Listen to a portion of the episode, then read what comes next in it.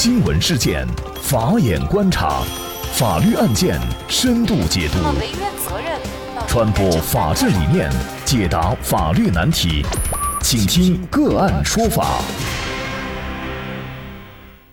大家好，感谢收听个案说法，我是方红。今天我们来关注罪犯狱中网恋三年，诈骗三十八万多元。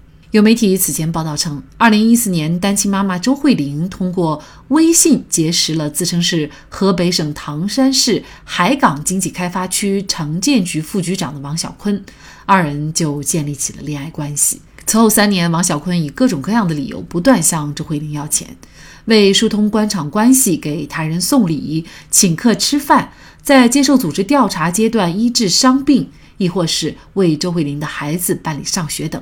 周慧玲全都答应，前后共计打款三十八万多元。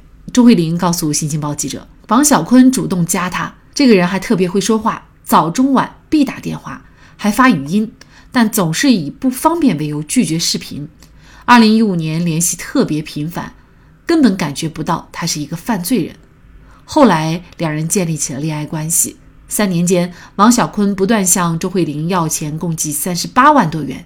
而周慧玲后来发现，男友竟是河北省唐山监狱的服刑人员罗荣斌。二零一六年，周慧玲发觉不太对，并起了疑心。对方给出的说法是因老领导出事而受牵连，不便联系。周慧玲称，他让我帮他找他生母，在我对他产生怀疑的时候，他生母家的亲戚跟我说，十年前已经去服刑了。我当时就懵了。周慧玲多次在微信上联系罗荣斌，要求见面。罗荣斌提出分期还钱，但几次催款无果。为了引罗荣斌见面，周慧玲用外甥女微信号添加。最终在二零一七年五月五号，罗荣斌和周慧玲最终碰了面。二零一七年五月六号，周慧玲带着罗荣斌和认罪书向唐山市公安局路北分局报案。二零一七年十二月五号。唐山路北区人民法院一审判决，罗荣斌犯诈骗罪，被判处有期徒刑八年六个月。判决书显示，二零零七年二月六号，罗荣斌因犯盗窃罪被判处有期徒刑十五年。二零一七年一月十三号减刑释放。一审认定的罗荣斌实施诈骗行为，正是其在唐山监狱服刑期间。十一月二十一号，河北省监狱管理局针对新闻媒体报道的，河北省监狱管理局针对此发通报。成立局领导带队的联合调查组，二十一号已经进驻唐山监狱，对报道有关的内容进行调查核实，对违规违纪行为依法依纪严肃处理。那么，罗荣斌如此频繁地使用手机打电话、发语音，作为一名监狱服刑人员，会从哪些渠道获得手机？如果监狱管理人员参与，那么是否也会涉嫌犯罪？就这相关的法律问题，今天呢，我们就邀请北京市京师律师事务所高级合伙人范晨律师和我们一起来聊一下。范律师您好，今天晚上很高兴啊，跟大家聊这么一个非常有意思的这么一个事情。是我们都觉得这个监狱是改造犯人的地方啊，但是没有想到，在这个监狱当中呢，不仅这个犯人没有被改造，而且呢，他还变本加厉的继续犯罪啊。这个确实会让我们觉得很吃惊啊！这个服刑人员他在监狱里是一个什么情况？可能我们很多大众不太了解。他可以随时使用手机吗？这个肯定是不可以的。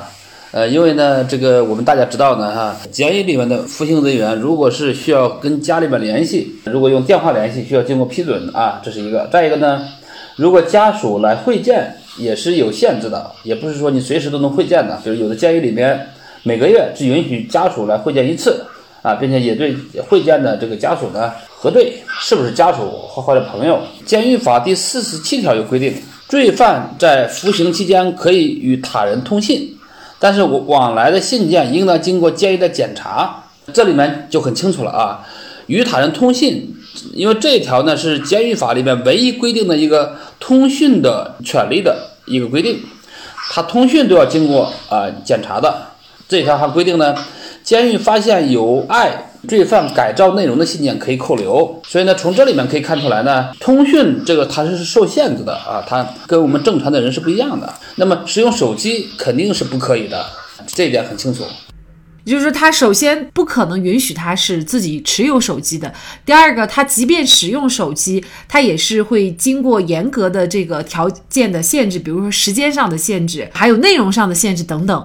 对的，对的。如果有着急的事情，他要家里面通电话的话，这种方式要经过监狱的批准的，并且要呃多长时间，可能都都是有规定的啊，或者是允许他通多长时间，他就要通多长时间啊。当然，内容方面呢也会有限制。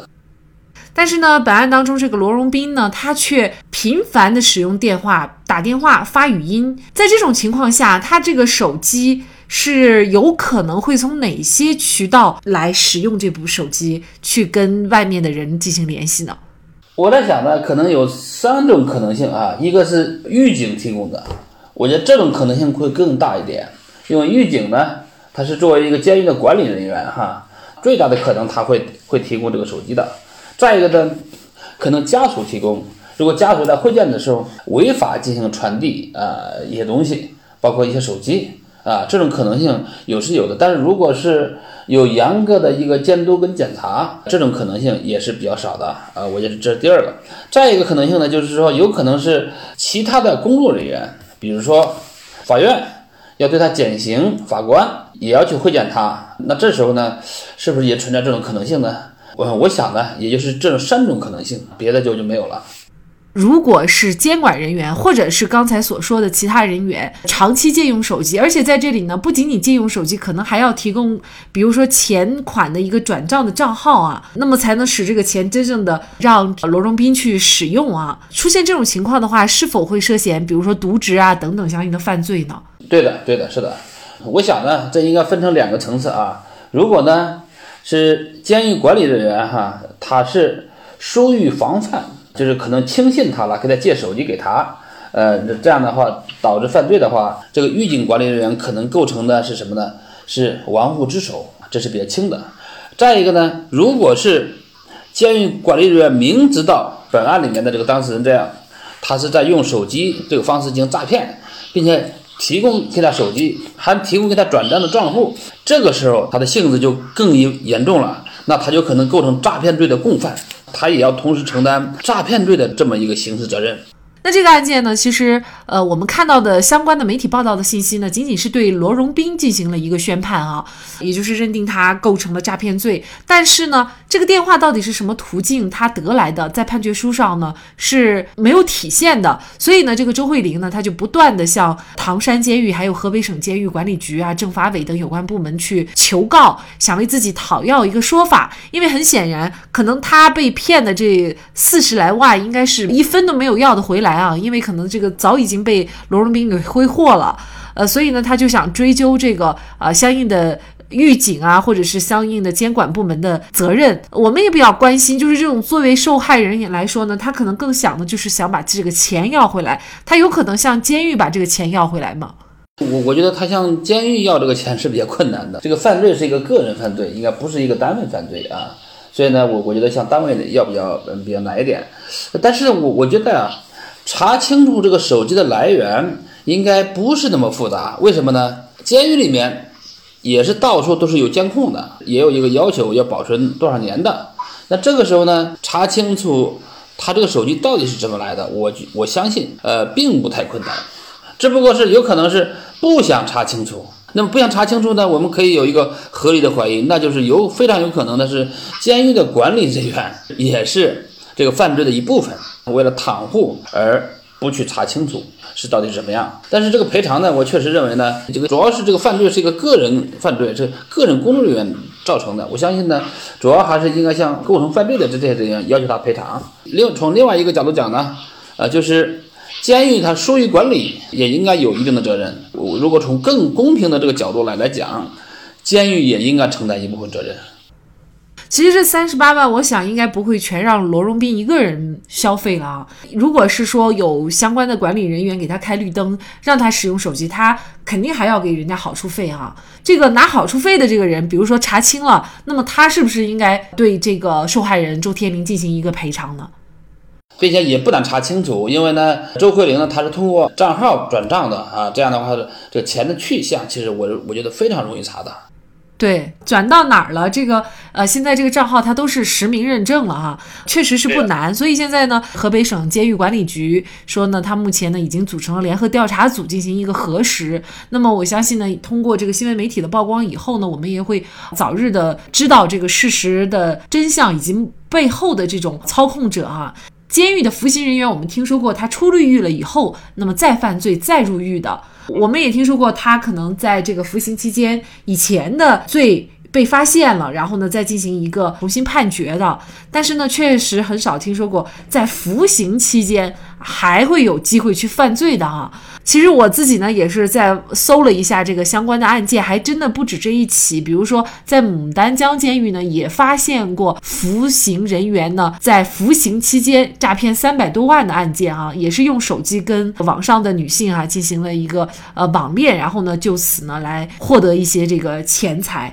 所以呢，这又让我们不得不质疑，就是监狱的这个管理哈，是不是非常的混乱？它有没有一个严格的这种管理的系？统它是一个什么样的一个管理的系统，还是法律上会有一些漏洞呢？监狱呢是依照监狱法，它是由监狱的行政管理机关，就是司法行政部门去管理的。在中央是呢归司法部，在地方呢归各级别的司法局来管，并且有这个监狱法这这么一个全国人大通过的这么一个法律来作为一个管理的一个一呃一个最基本的一个依据。这些年啊。呃，对监狱的监管的改改进还是显而易见的啊！我是认为呢，这个进步还是有的。但是呢，同时我们应该看到呢，这个监狱管理法呀，它制定于九四年，虽然经过二零一二年的这个修改，但是这个法律呢，远远跟现实情况是应该说是呃不适应的。这个条款呢，相对来说很简陋，一些比较细致的规定没有。还有一个呢，科技进步的一些成果也没有吸收。还有一个呢，这里边呢。对，应该说对人权的保护啊，我认为还是需要进一步的提升。应该说在法律这个层面上讲，有很大的提升空间。同时呢，在具体的管理上，包括本案里面暴露出来的问问题呢，值得主管部门进行反思。其实我觉得很多错误都是一个低级的错误。怎么能出现这这样的错误呢？那就是长期的一些纵容，长期的一些监管不力造成的。我我觉得是这样的。所以呢，我期待呢，对这个规定啊。进行升级改造，规定的更细致一点，更操作性更强一点，也要吸收一些先进的理念。再一个呢，要加强监狱管理队伍的这个建设，杜绝里面的害群之马，再继续在里面做一些和他的身份不相符的事情。我我也希望呢，刀刃向内的这么一个整顿教育呢，也吹到监狱系统的这个系统里面。那么，发生在多年前的牡丹江监狱犯人狱中网恋诈骗三百多万元一事呢？当时据媒体报道呢，是共计有十四名涉事警察被处理，其中有七名涉案民警被追究了刑事责任，有四名领导、三名民警受到党纪政纪的处分。